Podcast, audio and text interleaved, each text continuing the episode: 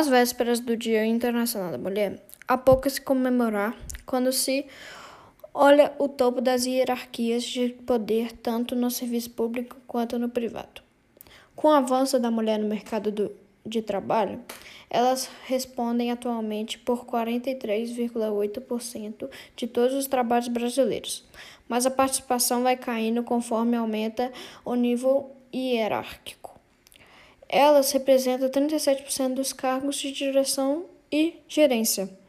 No topo, nos comitês executivos de grandes empresas, elas são apenas 10% no Brasil. Sem contar que as mulheres sofrem muito preconceito hoje em dia, só por causa de seu trabalho. Isto é errado, pessoal. Não podemos julgar ninguém por sua profissão nem por seu gênero. Então vamos respeitar todos. Até mais. Este foi o nosso trabalho do grupo 5.